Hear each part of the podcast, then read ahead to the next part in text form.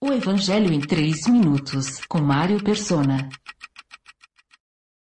O capítulo 19 do Evangelho de João termina com o fim da carreira de três pessoas: Jesus, José de Arimateia e Nicodemos. Jesus encerra sua carreira aqui cumprindo a obra que o Pai lhe havia dado, morrer como um sacrifício em lugar do pecador.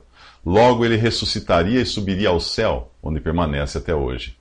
Durante o julgamento e morte de Jesus, os apóstolos evitaram qualquer associação com o condenado.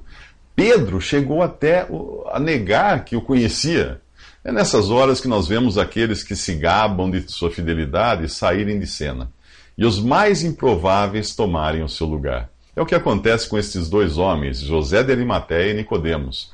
Ambos tinham uma carreira bem-sucedida como homens públicos e membros do Sinédrio, o poder legislativo de, de Israel.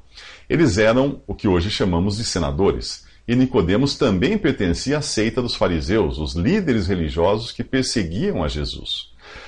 Nicodemos aparece no, no, capítulo 3 desse Evangelho de João, conversando com Jesus à noite, com medo de ser visto em sua companhia. No capítulo 7, ele aparece um pouco mais ousado, defendendo Jesus diante de outros senadores e fariseus. Agora, nós o vemos com José, José de Arimateia, pedindo a Pilatos para libertar o corpo de Jesus. Quem mais poderia fazer isso? Os, pe os pescadores, Pedro, Tiago e João? Não. Pilatos jamais receberia alguém que não fosse do seu nível social. Deus os preparou para essa hora. Ambos, José e Nicodemos, tinham sido discípulos de Jesus secretamente, mas isso acaba aqui.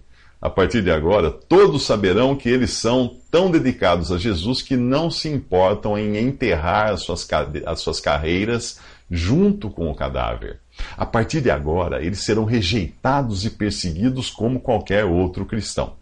José cede o seu próprio sepulcro para Jesus. Nicodemos traz mais de 30 quilos de ungüentos aromáticos, e aí os dois, os dois homens começam a passar o unguento no corpo de Jesus, enquanto o envolvem em faixas de linho.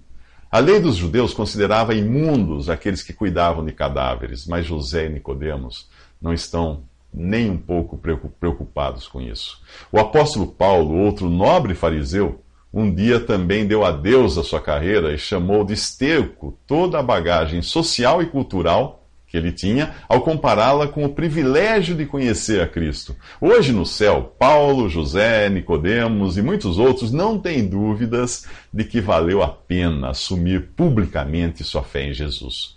O mundo não era digno daqueles homens e continua não sendo digno de todos os que assumem uma posição por Jesus às vezes ao custo de uma carreira, de familiares, de amigos ou mesmo de um relacionamento afetivo.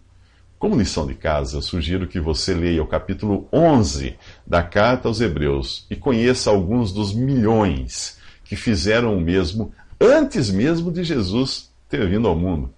E nos próximos três minutos, Maria Madalena tem uma surpresa. Visite 3minutos.net. Dúvidas? Visite respondi.com.br.